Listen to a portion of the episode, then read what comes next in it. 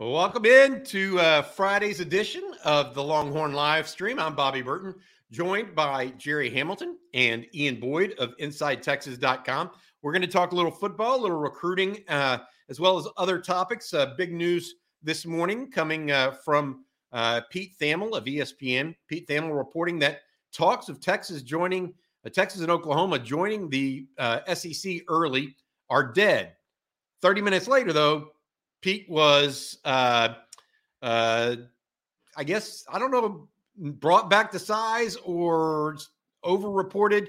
Uh, guy named uh, Brett McMurphy of the Action Network uh, reports that Texas and OU are not officially dead, but they are on life life support or stalled.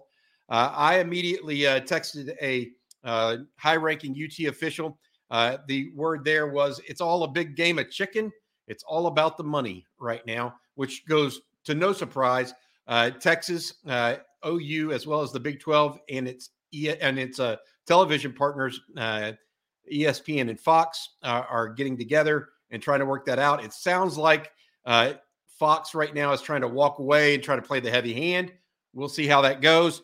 I've got Jerry here and Ian to talk about that. Jerry, I want to start with you and get to a question because I think this is fair from Leon Phelps. Serious question I have right off the bat. Does the move to the SE being on hold for an extra year hurt incoming recruiting? Jerry?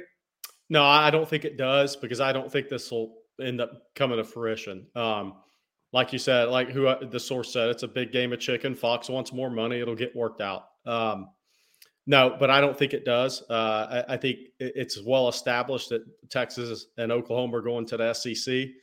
Um, it's also well established that Sarkisian's uh, looks like he's turning the corner. We're getting eight wins this year. Arch Manning coming in, top three class, future draft picks. Things are headed in the right direction with Texas football. I don't think this will have any bearing, but ask me again if this actually does happen.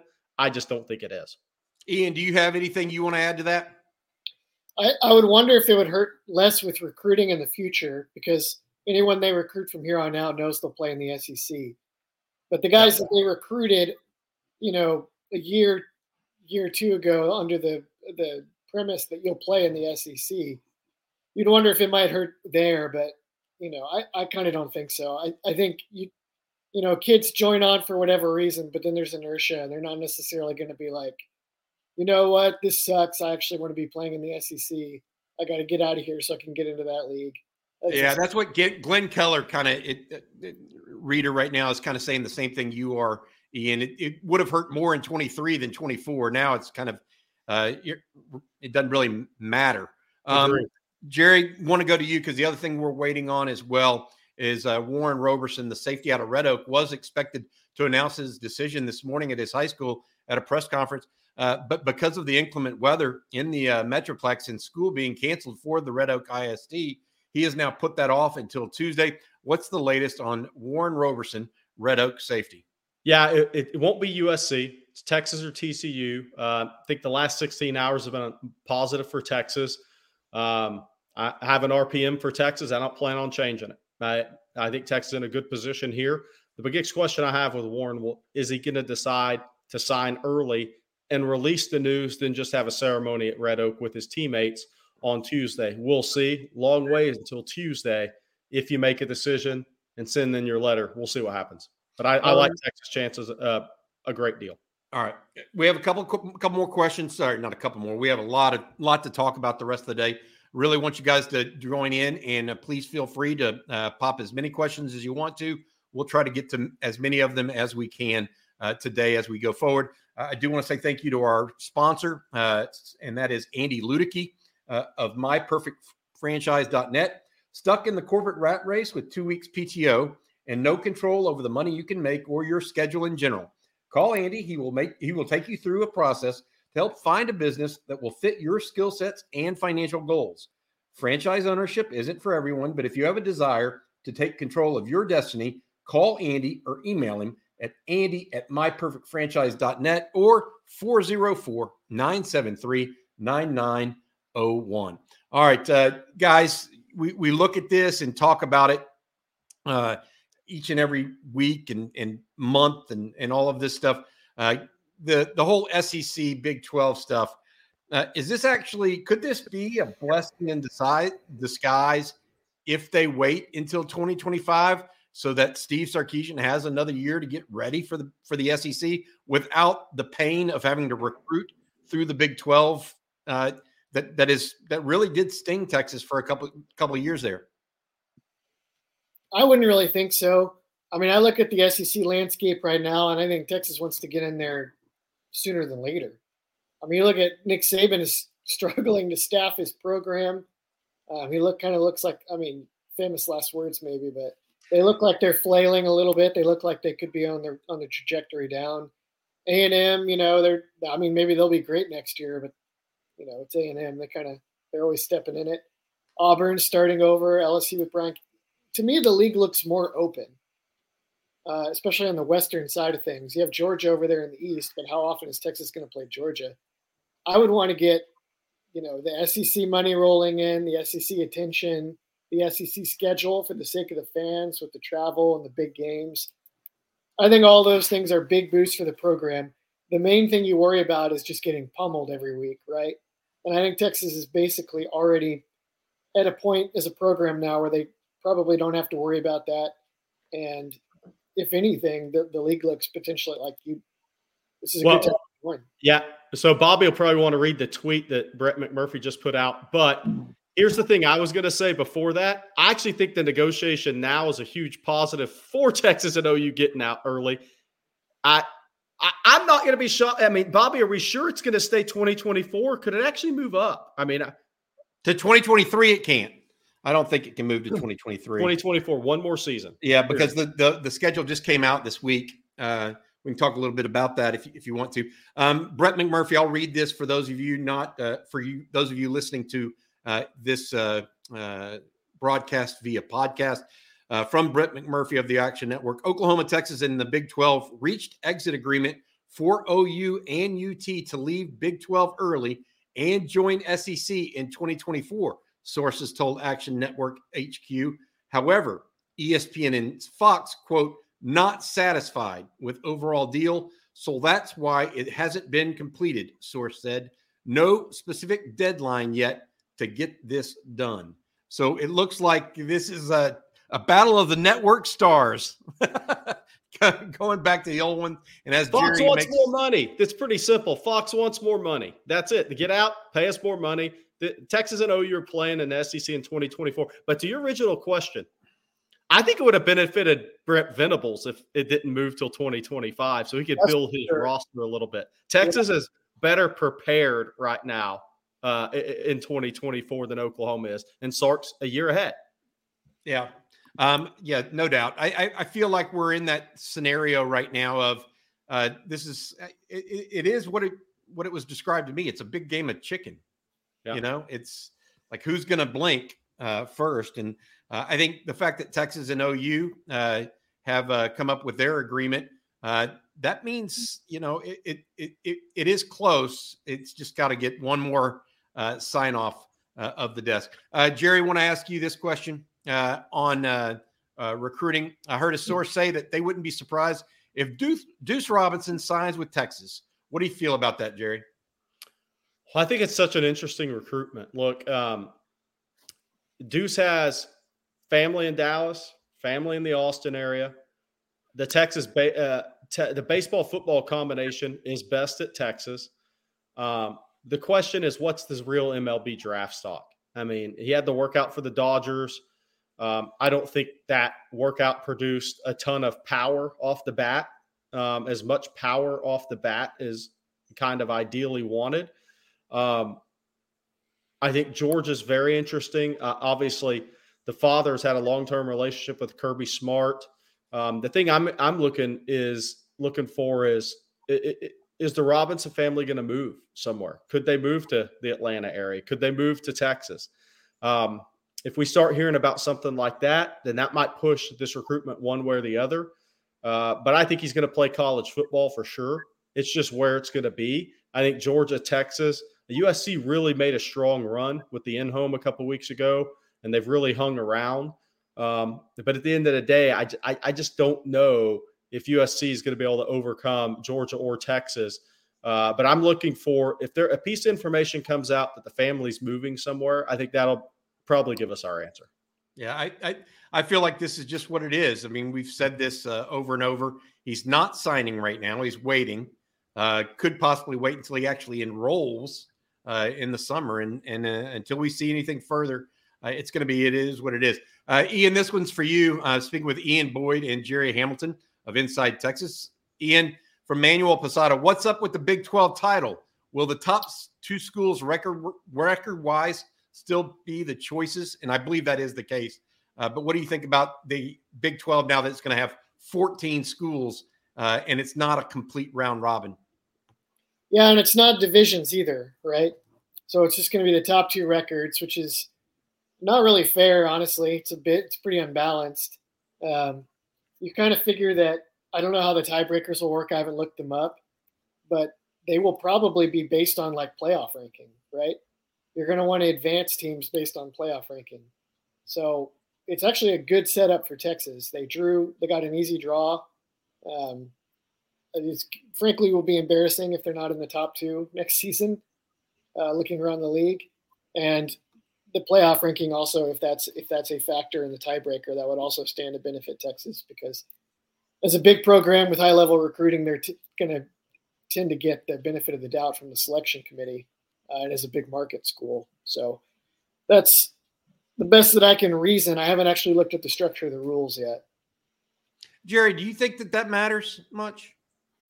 When you need mealtime inspiration, it's worth shopping Kroger, where you'll find over 30,000 mouthwatering choices that excite your inner foodie. And no matter what tasty choice you make, you'll enjoy our everyday low prices, plus extra ways to save, like digital coupons worth over $600 each week. You can also save up to $1 off per gallon at the pump with fuel points. More savings and more inspiring flavors make shopping Kroger worth it every time. Kroger, fresh for everyone. Fuel restrictions apply.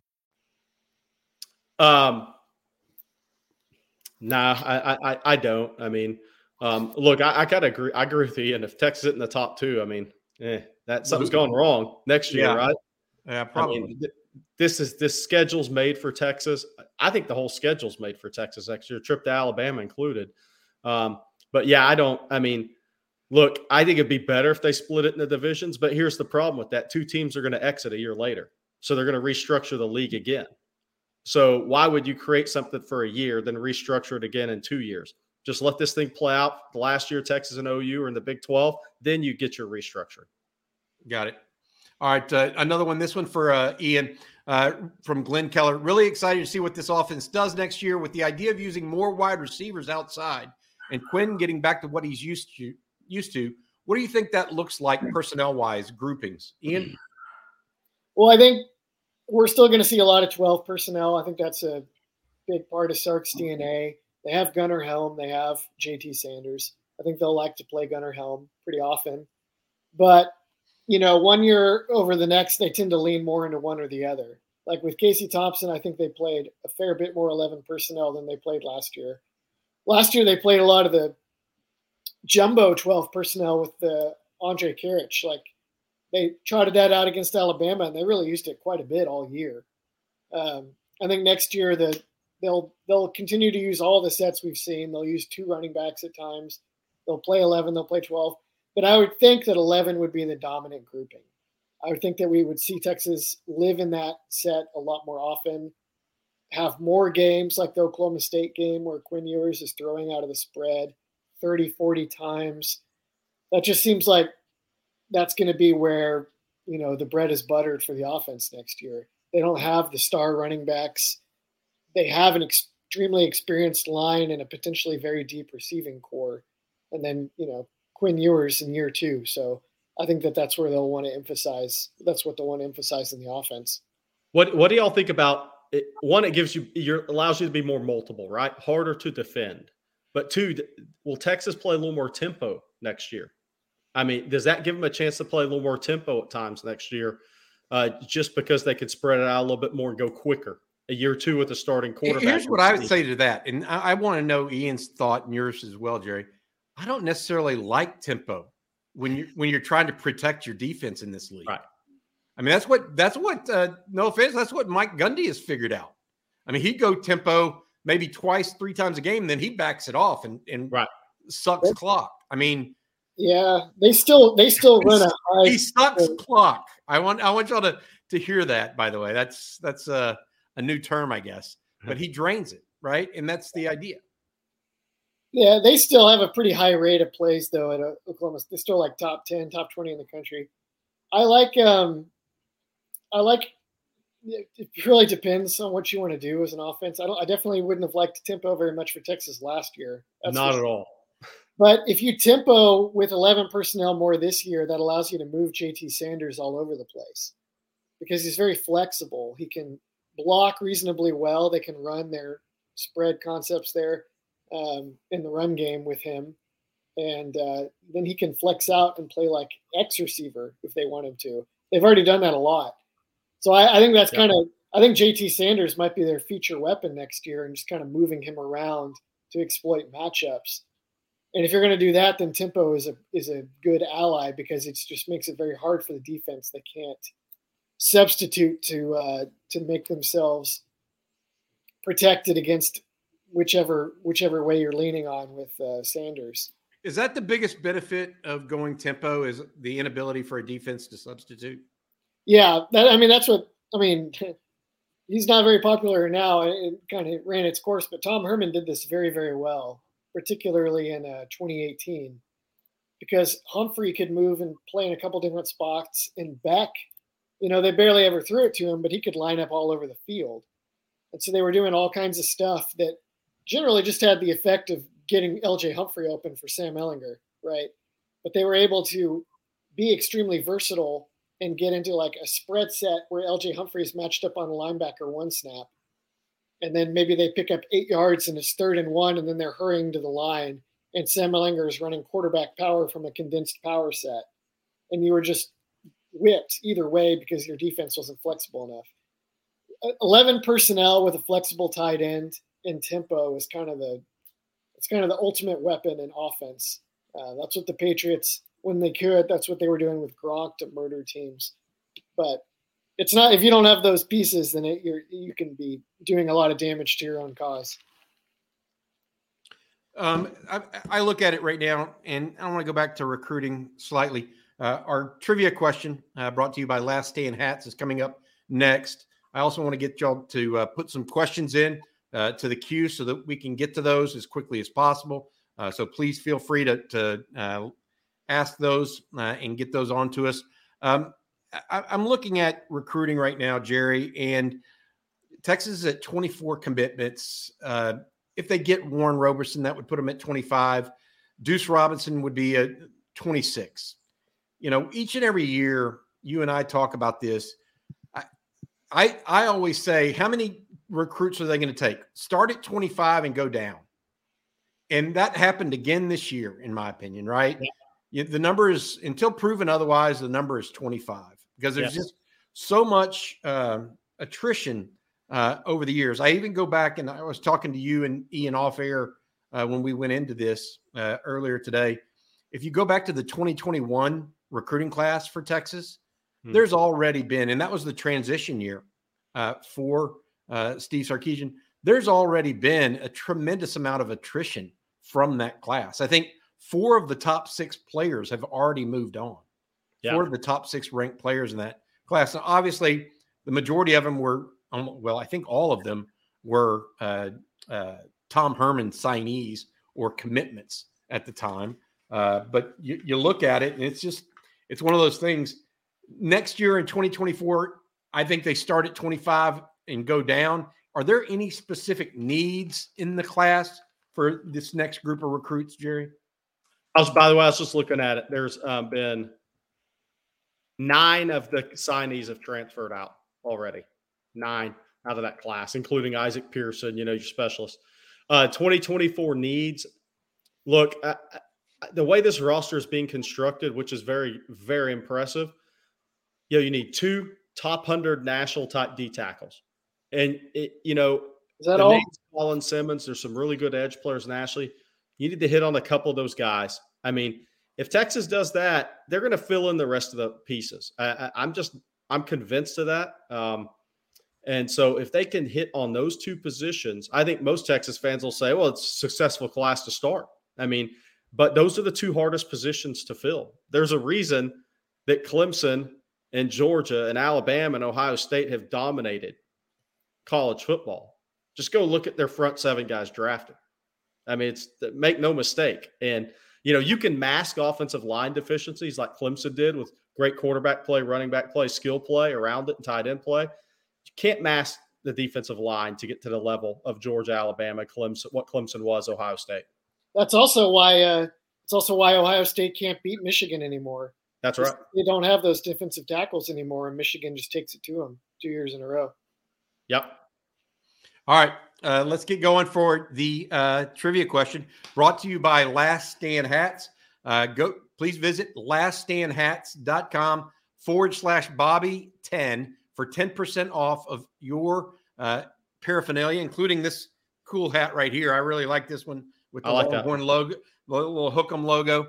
Uh, very neat. Last Stand Hats is a new sponsor of ours. Uh, please visit them. Okay. First person to get this question right and spell the name right wins a free hat. Who is the last first round draft pick of the Texas Longhorns in football? The last Texas Longhorn first round draft pick in football.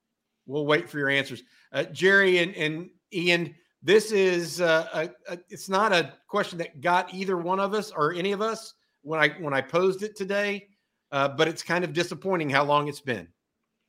It's crazy to think how many more first round picks Texas basketball's had than Texas football in the last decade. I mean, let's, let's, just throw it out there. I mean, I haven't counted it up, and it may be considerable. Isn't it strange, Jerry, that basketball is like the opposite of football, where the hardest to get guys are like the guys that generally have the least impact on winning titles? Yeah. Like those big five star forwards that are one and done and off to the into the NBA they don't actually generally help you win that much. No, no. I mean, look, we're getting into a different discussion, but that's my issue with Arkansas and Duke this year. Five, six man freshman recruiting classes are not the way to go in college basketball anymore. It's you're too inexperienced. I mean, when I watched Texas and Arkansas in that exhibition game, and Texas beat them by 30 and could have beat them by 40 with all that talent and all those first round guys, those highly ranked guys I was like, this is not the way to go in college basketball anymore. It's just not. Your basketball recruiting buds really didn't want to give that up though, because it's more exciting to sell the five star it is basketball recruiting story, even though you know it's it's Villanova, it's Baylor, it's Virginia, it's Beard at Tech with yep. all seniors. Yeah, when when Coach K followed Calipari in the one and done, Jay Wright became the best program in college basketball doing it his way. Yeah. And I always thought that was interesting if you look back on that. Coach K followed Cal to try to catch up with Cal. And in the meantime, Jay Wright became the best program in college basketball for a decade. All right. I, I hate to do this. Kurt Copeland, you actually answered first. Oh, but you spelled his name wrong. Make him get the year too. Therefore, it's Joel McWaters preaches sometimes wins wins it no, well, he didn't spell it right either. either. he spelled it wrong. Wait a minute. Oh, wait. It goes all the way to David Williams. Oh, he good. spelled it right. All right. Yeah, David. All right. So it is Malcolm without the second L in Malcolm, right? Uh, that's how I always remembered it. Uh, Malcolm Brown, David Williams. If you'll email me at on Texas football at gmail.com, I'll make sure you get a, a, uh, University of Texas uh, hat from uh, laststandhats.com. They'll be happy to take care of you. They are a new sponsor of ours. Uh, really eh, appreciate them uh, and uh, whatnot. By the way, those got both those Malcolm Browns being on campus at the same time did not help anybody knowing how to spell one's name. I mean, no. it would, but I think it just added the confusion because they were there at the same time. All right, I'm going to give this to Kurt. He gets the next question answered because he spelled the name wrong. Okay, let's let's make him uh, happier. Kurt Copeland asks, what is going to be the strength of the Texas defense next season? Ian? I I'm going to say the secondary. Me too. I think there's a chance that the defensive line is exceptional, but there's a chance that it's not. the secondary should be very, very good. They have three or four guys that can play man coverage at corner. One of them will probably play nickel, Jahdae Barron. They have Jerrin Thompson is extremely experienced. I think I'm just going to keep saying this. I think Michael Taft sets a nice floor. Um, our, our guy Paul Wadlington has been a little bit worried about Texas's depth at safety, but I actually think they have a decent floor with Michael Taft. Um, and then you have the upside of Jalen Catalon. So, Jerry, it sounds like you agree. You I totally agree. The Texas secondary reminds me of a college basketball team now because they've yeah. had they've had portal Ryan Watts, portal Gavin Holmes, portal Jalen Catalon. They've got experienced, talented guys coming into the program, along with talented high school guys. I think the staff has done a great job rebuilding the secondary. If you add Warren Roberson with Derek Williams, the freshman safeties, I mean, you got Gavin Holmes and Malik Muhammad. You got Terrance Brooks, right? Austin Jordan's a flexible guy, right? Jaylon Guilbeau comes back from injury. He's not, he's out for the spring. He plays nickel. They've really done a good job building this secondary, and they've almost built it like a. We were just talking about a college basketball team with ta- with starters out of the portal and talented high school guys. So I think that I I think secondary is going to be uh, the best position on the on the defense next year for sure. Y'all both agree on secondary. Let me flip that. What's the weak point? I would say outside backers. Outside backer slash edge due to inexperience. If you if you want to label like the Jack as more of a true defensive lineman, and then group the Buck, the weak side guy with the Mike and the Will, then I think the linebackers are the weakest because the Buck spot is a big question mark. It's like Justice Finkley is probably the front runner right now. The Wills is a big question mark. Um, could be Mo Blackwell. It could be Anthony Hill. We don't really know. Obviously, Jaylan Ford. I mean, he might be the best player on the defense. Yeah. But uh, the other two spots are huge question marks. So I, that's where I would go. I, by the way, do we all agree Jure Bledsoe's play this spring is going to be maybe as impactful as anybody because he's just different from anybody else they have if he really comes on. I, I, you know, I, I get what you're saying, Jerry. I, I think that my take on that is I want to see what he is. Is he a defensive end? Is he going to end up being actually gaining some weight and move to the interior? So he can almost be a, a guy that plays inside and out uh, like Moro Ojomo did for him this year, right? Uh, of course, Ojomo uh, is was a senior and really gained weight over time. Um, I'm I'm interested in Ethan Burke and J'Mond Tapp too. I mean, I think whoever comes up that's on the outside, I, I think it's all that that is on the defense. That and the linebacker position are the ones that that are, are you just don't know who's going to step up. Uh, this time last year, we were hearing that JT Standard, Sanders was making that next step, right? right? I mean, even before spring practice started, we were talking about some people really saying some nice things about him and how he was reshaping his body. It would be interesting if someone made that same type of step up on defense at those outside positions. And Ian, they need it to happen. Ian, what do you think about the importance of someone like, if not Bledsoe, someone like Bledsoe stepping up? Well, I, I, wrote this week. I think it's really helpful if Bledsoe can back up Sorrell, and then you can move everybody else to Buck, and then just pick the strongest guy to start, um, and not have to worry about Finkley having to back him up or, or or whoever else. But then I still don't know if any of those guys that Buck are going to be an impact performer or not. So, seeking the truth never gets old. Introducing June's Journey, the free to play mobile game that will immerse you in a thrilling murder mystery. Join June Parker as she uncovers hidden objects and clues to solve her sister's death in a beautifully illustrated world set in the roaring 20s. With new chapters added every week, the excitement never ends. Download June's Journey now on your Android or iOS device or play on PC through Facebook Games. I don't know if Jure Bledsoe can have the super mega impact unless either Finkley flips a switch because he's able to move positions, or if they were able to like start Bledsoe and start him opposite Sorrell, which seems like maybe a bit of a long shot. But if they did that, that would be massive. Um, otherwise, you know, Jerry, it seems like he's maybe like Bledsoe might be really, really good, but then he's a little bit log jammed with Sorrell at the same position. Yeah. Um, all right. I want to say thank you to our sponsor one more time. That's Andy Ludicky at myperfectfranchise.net. Uh, stuck in the corporate rat race with two weeks PTO and no control over the money you can make or your schedule in general, call Andy. He will take you through a process to help find a business that will fit your skill sets and financial goals. Franchise ownership is not for everyone, but if you have a desire to take control of your destiny, call Andy or email him at andy at myperfectfranchise.net. Um, let's go to a couple more questions uh, from folks here uh, that we've got. Starting with uh, Emmanuel Villafranco, what position will Texas Texas go after in the portal if the right caliber of player becomes available? DT, any other position? I I, I don't know that DT is is even expected at this point. Let, I'll, I'll take my my go at this one, Jerry and Ian. Yeah, I, I think it's going to be potentially uh, potentially a, another defensive back, potentially a linebacker, and even with greater potential and to ranging to most likely running back. They need a big running back still because if Jaydon Blue transfers or somebody else transfers, the youth at running back right now is not good. They have no big running back other than Cedric Baxter. Jonathan Brooks is okay size, but he's not a big guy.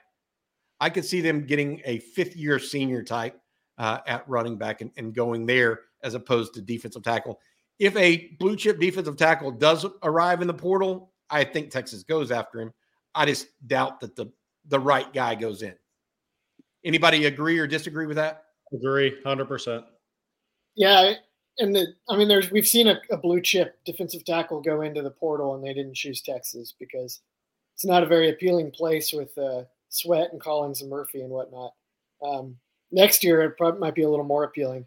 So yeah, I would say I would say running back for the same reason. I think Buck, like if they could find that star weak side pass rusher, then I think Texas becomes like an enormous Vegas favorite to win the league. You add a dominant or just a good all Big 12 caliber first or second team pass rusher to this defense, and they they have so much going on back there. They're just going to be choking people out. Um, and nobody else in the league will have anything that strong. I, I would think also the veteran linebacker, even if it's just a uh, Diamante Tucker Dorsey type who helps you set a floor, because I don't know what kind of floor is going to be set by like David Gbenda or a Mo Blackwell move. If Anthony Hill is not up for starting at will, then what do you do there? So maybe maybe that one. Is is that not something that Mo Blackwell can do? Well, I, I, feel like he's not a known. I mean, he might move to Will and be a superstar, but I don't know that he's a known commodity. Like Tucker Dorsey, you had two to three years of film of him playing inside linebacker at a acceptable level. So somebody like that might be useful. Whereas, like, how many years of film do we have of anyone on Texas playing inside linebacker at an acceptable level? You know, we have Jaylan Ford, maybe Jett Bush, and that's like that's it. Everybody else's film at that position is there's it's just not there. So it's interesting. I, I was going back and thinking about what y'all said about the the secondary. Uh, the difference is is every single position has a starter. Some with multiple years. Jerrin Thompson, Jahdae Barron, Ryan Watts, Gavin Holmes, uh, Jalen Catalon. That's five. And then you have other guys like Terrance Brooks, who saw really played well uh, late in the year. Uh, Jaylon Guilbeau even had some starter minutes uh, early in the season. Uh, so you start, you know, it, it's interesting. I, I, don't know that they'll go for a corner. I do think that an edge, you know, I, I even neglected to say that because I, one hasn't appeared. You know, that's it, it's almost like you get you get beat down because of that. Um, hey, by the way, on the secondary, I think they have multiple When's the last time you looked at the Texas secondary and said they have multiple guys who are probably going to be draft picks? It's been a while. Well, 2019, we thought that. Thought that. Yeah, yeah. They all got hurt. yeah. It's it's been it's been a while though. I mean, corners and safeties. I Definitely mean, not 2021. I'll say that much. Yep. All right. Uh, from Kingme, who do you see got which guys do you see becoming the leaders in the locker room this year? Oh, better be Quinn on offense. Um, I think I think JT Sanders. We talked about him, kind of maybe filling that role because of his age and and uh, he's got a little something in his neck that sticks out a little bit. Jake Majors on the offensive line. Hopefully, somebody like Kelvin Banks steps in. I think Banks. Well. I think Banks. I mean, I, I look at on offense. I, it needs to be it needs to be Quinn and Banks. I mean, that's what it needs to be on defense. It needs to be Jaylan Ford and Jerrin Thompson. And they, have a, they have a lot of guys on defense, like Sweat. I think will be a leader. Um, Ford, obviously, Jerrin Thompson, probably Taft some behind the scenes, maybe Watts. I mean, like you just said, they have all these veterans. They have guys that are smart and know the system. They should be really good on defense next year. Offense, yeah, you're kind of looking at a bunch of young guys like, okay, who's going to figure this part of football out now? Speaking with uh, Ian Boyd and Jerry Hamilton of InsideTexas.com, uh, I am Bobby Burton. We're trying to get through a few questions here. Please leave your questions in the uh, queue, and we will get through them as quickly as possible. Um, Ian, this one's more for you, but I, I know Jerry has a, a, feeling on it as well. From Jimmy S. Outside of Texas, who do we think will be favored to win the Big 12 in 2023? By Vegas or by the Big 12 media? Because there's usually a big discrepancy. I want to know who do you think will I, be favored? I, yeah, I will take. Um, I think Kansas State will be up there. I was going to say that was your team this year. Kansas State was your team this year, right? And you picked them this uh, past year. I don't know that I picked them. I, I thought they were in the mix. Okay. I did. I did successfully short Baylor, which made up for my losses betting against TCU as well. Keep that. Keep shorting them. yeah, Gary's I, not high on the Bears right now. I think I will short Baylor and, te- and Oklahoma again. Um, yeah, the, the league looks pretty lousy, honestly. Agreed. Kansas State. I mean, I, I wouldn't be shocked if Central Florida is in the mix in year one. They've got a couple of big transfers on the offensive line. They have uh, uh, John Rice Davies at quarterback. They have. Um, uh, they got speed. They got players. I think Gus Malzahn's made for the Big Twelve too, in a lot of ways. Yeah, I think they'll be. I think they'll be sturdy. TCU probably. I don't. I feel like they take a step back, but they do have an enormous chunk of their defense back. So I think their floor is decent, but they may be like Baylor, where you know they'll get six or seven wins, but I don't know if they can hit the. Get the How, what, what, did they lose on the offensive line? The, I don't have. The interior is gone. Yeah. The outside is there, um, and then Duggan is gone. Kendre Miller is gone. Uh, I believe Taye Barber is gone. Yeah, he's gone. Quentin Johnston is gone. So they are, I mean, it, it's Sonny Dykes, but then it's also Kendall Briles, and that's kind of a weird uh, dynamic. You don't really know exactly how that's going to play out. Um, and they they tried multiple times to add a quarterback in the portal, probably because Chandler Morris has health concerns, and he doesn't fit Kendall. Yeah, he's like you know he's not that much bigger than me, and I, I can assure you I would not survive a Big Twelve season. Uh, so um, they they have a lot of question marks, but you, I wouldn't. I'm not ruling them out, but I I don't know that they're a favorite. Is this not the first time we don't even think about putting Oak State in there? I mean, it's just oh, like this seems like that thing's a they even have they even have a full you know Gundy will find right a way to win seven games, but it's just like, how many players do they have right now? Yeah, I I think they still might. I still still think Gundy might figure it out. Yeah, but probably they seem like a seven or eight win. Didn't you just say that? They yeah, seven or eight. I mean, yeah. yeah. Um, I think I don't Kansas, see that. I'll just say this: I don't see that. Derek think, Mason's a loss too. Yep, yep. Kansas, I think, might actually be in the mix. They got a lot of guys back. They have to replace, to your our earlier conversation, they have to replace their entire D line for better or for worse. That's kind of a big deal. But their secondary is very veteran. They have Jalon Daniels back. They got basically Buffalo's offensive line transferred over. That's probably a plus. Um, there's, I mean, it's just a lot of teams like that. It's just whichever ones have the right breaks are going to be the ones that stand out. So what we're saying, what we're all saying here is, if this isn't Kansas State and Texas next year, something went wrong. Yeah, I think I the one team I would look out for that I, I feel is is uh, on the rise that not many people are mentioning in that category would be uh, Texas Tech. Oh yeah, uh, yeah, yeah, for sure. I just feel like they they've got some skill guys. I think they've got enough talent on the roster. A future uh, and I think they'll be well coached. and Behren Morton. They'll be well coached. Yeah, I think I think Tech, Kansas State, and Texas are your three best bets. I, Iowa. I, I'm I'm in for Iowa State and BYU too, more so than Central Florida. Uh, so I'm, I'm just going to put that out there. And the reason I like Iowa State is they had no running back this year. If they can get just a running back that's decent, they become a different team. Furthermore, I do like Hunter Dekkers when he's not throwing the ball to the other team.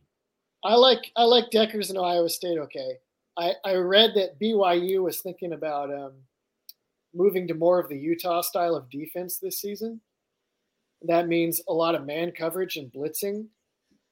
And uh, if they don't have the guys for that, yeah, you look up and down the names on the roster of BYU, and you don't see a lot of names that you would associate with man coverage. And they lost their quarterback to the NFL and their top two receivers. So I'm a little hesitant on BYU as a Big 12 champion. Maybe in a year or two, once they realize not to do that. All right. Another question. Assuming Quinn plays well next year, but is not so well that he is ready to go to the NFL, how does that affect Arch? I don't see Arch riding the bench for two years. Jerry? I think if Ar- Quinn plays well next year, he's off to the NFL, so it won't matter. Um, well enough. Even. So that's my answer. Well, my, my huh? question is well enough, right? I mean, because there is there is a level of difference. I mean, if he plays, they win nine, ten games. He he he throws sixty five percent. Is he gone? Yeah, yeah. I think I think Jerry he's got too much. He's got too much talent that he's going to be. A, he's going to get drafted. Yeah, I think, I think Jerry is banking on the Ewers likely having a decision making that leans towards bet on the arm. Hundred um, percent he's the guy that you know skipped his senior year of high school. So, yeah, I mean, he true. I mean, he has this. You know, watch look, my look, actions, look, not my words. Discussion. He's already done it, right? How, do, how doesn't he? How does he not have a much better year next year? Somebody's gonna have to explain to me how. He's second year starter. I think the biggest thing for him is is taking a leadership, but. AD Mitchell gives him a throw it up to the back shoulder and guy can make the play, which he didn't have last year. Uh, JT Sanders is a second year starting. Whittington is, is, is coming back. Worthy's in his NFL contract year, so you're going to get your best version of Worthy. Johntay Cook comes in. DeAndre Morse, reliable hands, comes in. Savion Red, Brenen Thompson, sophomores, S- offensive line back. How does he not have a better year? I mean, he's going to have a better year. And the question is, is it going to be a third round pick, a fourth round pick, or a fifth round pick? Yeah, you don't I, think first. Yeah, you you don't think he can go higher than third? Oh, I, well, I think he can. Don't get me wrong. Yeah. I, I, think if he has a big time year, he, he, could go in the first round. The NFL likes the guy more than Texas fans. I can tell you that. Yeah, yeah. I could I could almost see him having a sort of mediocre year and still somebody still talking themselves into him in the first round. I think the biggest thing with him in the NFL is showing leadership ability. I really think that's going to be mm. big for him because he's going to have a better year than he did last year. Are you going to be step up into a leadership role which remember you know the one i talked to a guy that was a really good college quarterback has been a head coach as an oc he said that kid missing his senior year really cut set back his development in that regard because your senior year no matter if you're the leader of the Southlake program as a sophomore junior your senior year is when you're the leader of the team the school the community and you take a lot on your shoulders and you really learn how to lead he said he missed that and he was up at ohio state running scout team with no voice, no leadership. He said he thought that was big, a setback for him as a leader. I, think there's a number of different ways to look at Quinn's uh, development for next year. Leadership is certainly one. I want to see him uh, spread the ball around a little bit more. I mean, I, I felt like he got so locked in on Xavier Worthy at times last year that it just uh, maybe maybe it was because he wasn't reacting well to the blitz uh, and that might be part of it. We know he got injured. I think that played a role. Uh, I think there's just a lot of meat left on the bone uh, for him to get better. I, I, I really do. I don't think he knew the playbook yet because when in that when they did the a lot of the um, drills and the open practices, he did not look comfortable in their progression passing game. And when they uh, tried when they had him throw a lot in games last year, a lot of times they would just have him read the weak side of the field, and it was like Worthy to Sanders, Worthy to Bijan, with a quick quick go into the check down to the running back pretty quickly. So I think that was a, a, big part of his his problem overall last year was just not having a command of the full field and the full offense, and that's where I'm looking for him to to grow in the spring and the fall. If he gets those things right. I don't know how far away he is from doing that. If he gets those things right, Texas will be unbeatable next year, and he'll he'll get a great grade. All right, uh, from David Williams, has there been any information on some of the players that most need strength development and weight adjustments, like Mo Blackwell, Xavier Worthy, Travell Johnson, Cam Williams, Brian Allen. If you have not seen the latest picture of Cam Williams, uh, you need a. He looks like uh, if he's still 350 pounds, I, I pity the guy that has to line up against him because he he looks like he's a fit 350 pounds. We hearing anything on any of the other guys, uh, Jerry or Ian? Well, I would I would dispute Worthy needing to be on the list. Isn't DeVonta Smith like 170 and he's in the Super Bowl? Like Worthy doesn't get injured yeah. really, except for the tech game, which was like an ankle thing. I think he's he's a physical player too. He's a physical player. It's just all the games now. They're so protected out there. I think he's fine. Um, I don't know about anybody else. I would I have the same questions about Blackwell, Johnson, and Allen. I think as as uh, David. Well, Allen's issue going into the offseason, he he had got too big. Yeah, I mean he's a he's north of two ten, uh, closing in on two uh, in between two ten and two fifteen, I think, and he he needs to be down around 190, 195 to play safety.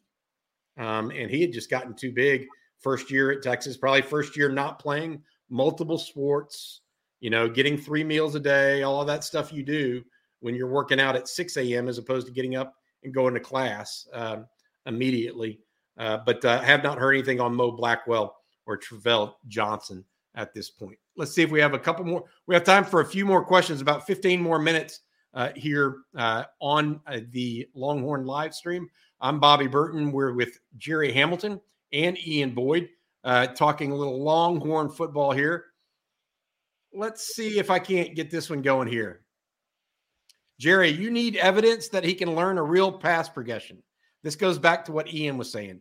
Some QBs struggle with that long term. He memorized plays all year. That's from East Eighth. Jerry, I, you're you're not. I think people say just because you say one thing doesn't mean that you haven't seen proof otherwise. He did that. He did some of that in high school. Let's be clear. I mean, it's not like he's just a new a new quarterback altogether. Does he need to show more of it? Yes. Is that you agree with that? Yeah, I do. Uh, I agree with that. And but I look, I don't think it was just him forcing the ball to Worthy last year. By the way, I don't think that just stopped at the feet of the quarterback. It doesn't work that way. It does not work that way. Um, so yeah, of course, that's part of growth of quarterback, uh, and, and that's from year one to year two of college football. I mean, there aren't many guys that come into college football, no matter how talented they are, and can just read the field as a as a first year college starter. I mean, it's just that it's just very rare, right? I mean, this stuff does. It's like it's like what Nathan O'Neill said about a pass rusher, right? I mean, it takes time. Um, but if anybody thinks that the throwing the throwing the ball to Worthy too much last year just stopped at the feet of the quarterback, I think they're dead wrong. There's also in the Big 12, to your point, you got the three safety defenses where they're moving all over the place and the leverage is not as easy to read especially when you don't have the benefit of a spread field like you had at south lake carroll. Yeah. Like uh, some of the things that he did that he was most effective at at Southlake Carroll were not in the playbook for texas. Like uh, they would just spread everybody out find the matchup for uh, sampson or, or boyd uh, my my not real nephew and just let him like run a comeback into space, and he just hit him like way out. And he just didn't have those easy mode passes at Texas. So, I hey, I've got to ask you guys. because this guy's asking us a question right now. Where was that photo? Who did Texas football post that photo of Cam Williams? Might have been in our thread, our, our text thread. So I, I believe where I saw it. Yeah, because he's right. We did. It, it, we don't have access to pics of him. It would have come from the University of Photographer. Um, James Oliver saying if we haven't seen, if I haven't seen the latest picture of Cam Williams, it's because IT hasn't published it. You're right, James, but they're not ours ours to publish. I think it came from the University of Texas. Uh, uh, one of either it was a video or that was a screen cap or an actual tweet of some sort. So uh, my apologies for saying that, but it got passed around, and suffice to say, he looks like a he looks like a grown a grown man uh, in in the the most thing. Um, all right, next one from a uh, GJ Dog. Most important part of offense next season. I say it's getting Baxter going as a running back. I'm hearing you guys say it's more about Quinn taking the next step. Yeah, yeah, they they need to be all in on Quinn next year, and he needs to he needs to be worthy of it, and Worthy needs to be worthy of it. Well, it, this is my this is a fair question. Is Xavier Worthy a true number one receiver, or is it AD Mitchell that's the number one receiver? Another day is here, and you're ready for it. What to wear? Check. Breakfast, lunch, and dinner? Check. Planning for what's next and how to save for it? That's where Bank of America can help. For your financial to-dos, Bank of America has experts ready to help get you closer to your goals. Get started at one of our local financial centers or 24-7 in our mobile banking app. Find a location near you at bankofamerica.com slash talk to us. What would you like the power to do? Mobile banking requires downloading the app and is only available for select devices. Message and data rates may apply. Bank of America and a member FDIC. Well, I mean, AD Mitchell was the number one receiver for Georgia. I think that's up to Worthy this spring. What's that? yeah, he was. I think it's up to Worthy this spring to determine that. I don't think Worthy is a where is he on third down kind of guy. If that's if that's what we mean by number one receiver, um, unless I mean maybe if they alter his role in the offense, but I don't think he's that guy. So if, if that's if that's how we're defining it, then no, it's gonna it needs to be Sanders or it needs to be Mitchell or a healthy Neyor. If it's like who's your most explosive playmaker, then I think it could be, or it could and maybe still should be worthy.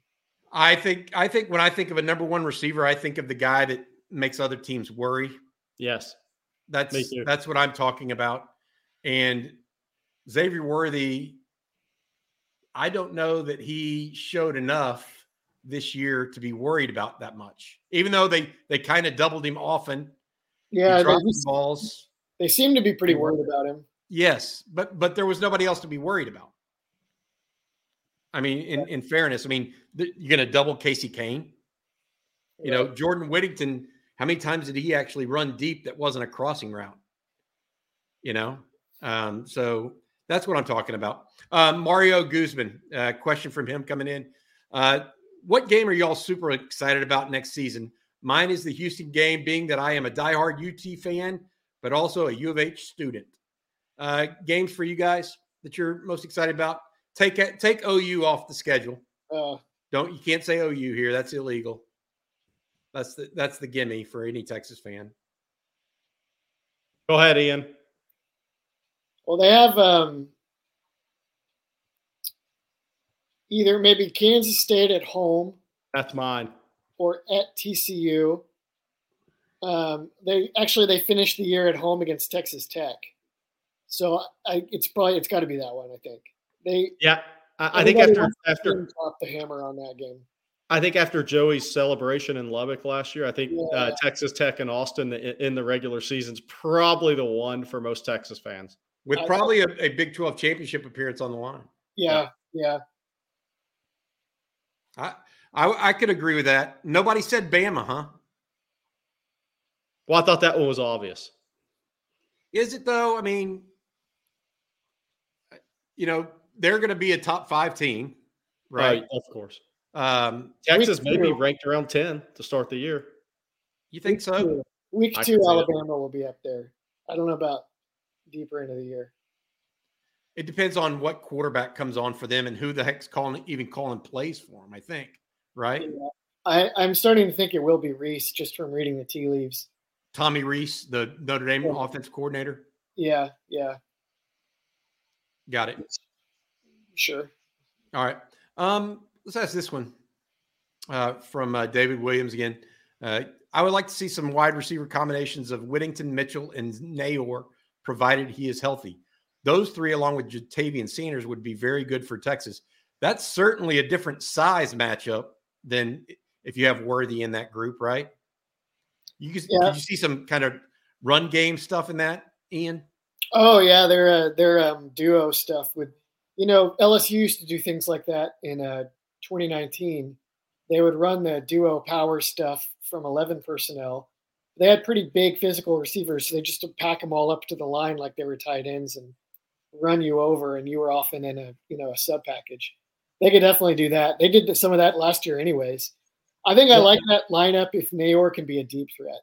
Look, I'm just thinking way outside the box on this, but if Naylor comes back healthy, Johntay Cook has a good spring, Savion Red, I would love to see Jordan Whittington playing the Keilan Robinson role a little bit in the passing game. And you you want to talk about being able to, to really mess with some people? You put Jordan Whittington in the Keilan Robinson role in the passing game with Mitchell and Neyor and Worthy and Sanders out there. You become a lot tougher to defend. I like that a lot. I like that a lot. I, I'm just going to say this. I like Jonathan Brooks in the passing game based on the Alamo Bowl. Yeah. I mean, that, that was not a easy touchdown catch that, and run that he made against uh, Right. Washington, and he made it look a, a little easy. Um, all right, need to say thank you to our uh, uh, sponsor, Andy Ludicky. Uh, are you looking to diversify? You may be someone like me that has their hands in multiple businesses. Well, Andy can help you diversify by finding you businesses that will fit your time allotment and financial goals. Call him or email him to learn more. He's got a really cool process. It I did it myself. Andy at myperfectfranchise.net. We have time for a couple more questions. We appreciate you guys being here. We enjoy doing these, especially as the off season uh, comes around. It's something that uh, we get going.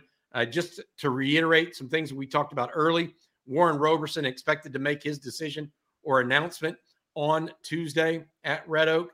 Uh, his uh, decision was delayed because Red Oak High School and school district is out of school right now because this uh, ice storms going across the state of Texas. Duce, Duce Robinson, the tight end out of uh, uh, out of uh, Phoenix area, still not making up his mind. He is looking more and more like he could be waiting on a, a little bit of NF, our Major League Baseball draft news.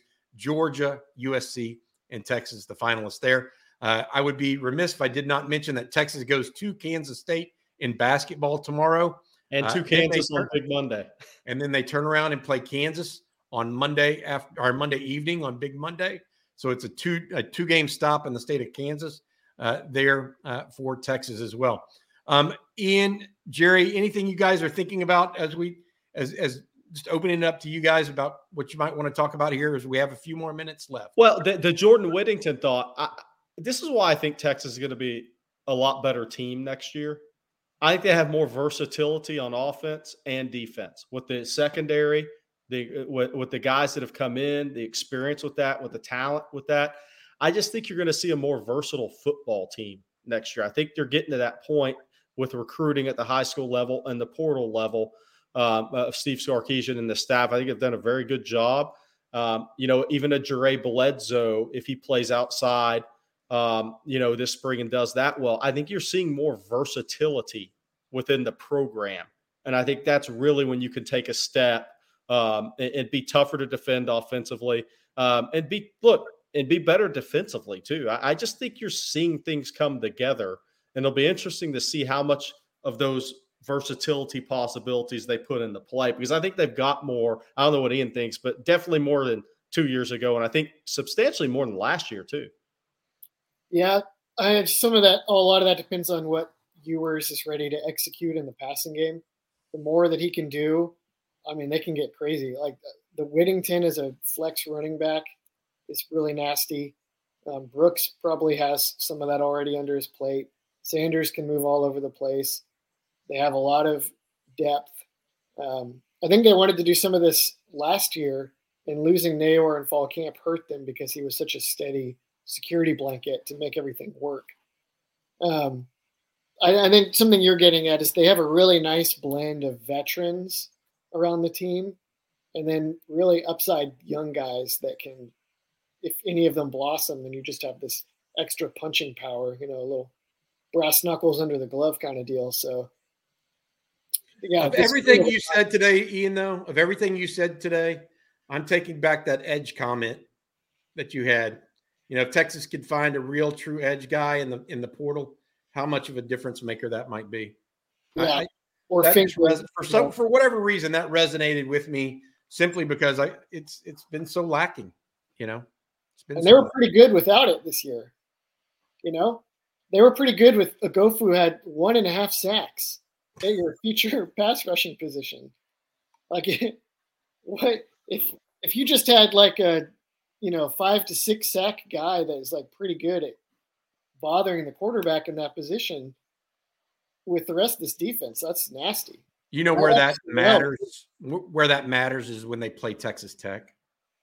Yep, probably I mean, maybe Alabama too, and um, uh, you got to get those guys in bad down and distance situations. Otherwise, they're going to hunt and peck you to death. And it'll be fourth and one, third and two, third and three, all game long. Well, you start yeah. to get a cumulative effect like Oklahoma when they had Bonitto, Isaiah Thomas, Jalen Redmond, uh, uh, and the other guy whose name I can't remember. None of them were necessarily like amazing in their own right. Maybe Bonitto, but the fact that all four guys up front were hard to block just totally overwhelmed Big 12 offensive lines. So the Texas might just be like one piece away there. Jerry, I cut you off.